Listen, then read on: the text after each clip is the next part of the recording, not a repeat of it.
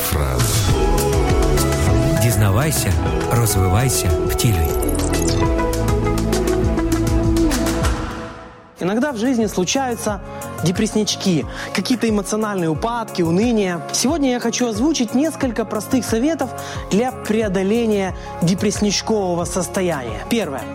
Воспринимай депрессию как информацию. Негативные эмоции, уныние, упадок сил, апатия – это всегда сигнал о чем-то. Например, о том, что у меня нет цели в жизни, нет миссии, я нахожусь не там и делаю не то.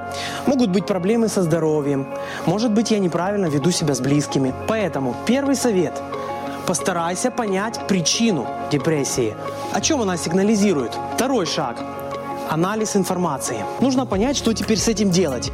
Куда двигаться дальше, что мне нужно поменять в себе, чего я не могу изменить в других. Молитва очень здорово помогает разложить все по полочкам. Третье наметить шаги. Нужно наметить себе какие-то конкретные несколько шагов, которые помогут тебе изменить то, что послужило причиной. Например, если причиной депрессии стала потеря смысла жизни, Нужно почитать книжки о том, как его искали другие. Кому-то нужно подумать о том, чтобы освоить другую профессию, поменять работу. Некоторым нужно просто взять пару дней за свой счет и отоспаться как следует. Конечно же, шаги должны быть со знаком плюс. Повеситься, напиться, убить босса или развестись – не варианты. Понятно, что есть случаи, когда нужен психолог или реабилитация, но для большинства наших текущих разочарований эта схема работает. Основной посыл в том, что осознанное действие является рецептом во многих жизненных ситуациях. То есть главное не сидеть и не кваситься в собственном соку. С Божьей помощью ты сможешь изменить свою жизнь.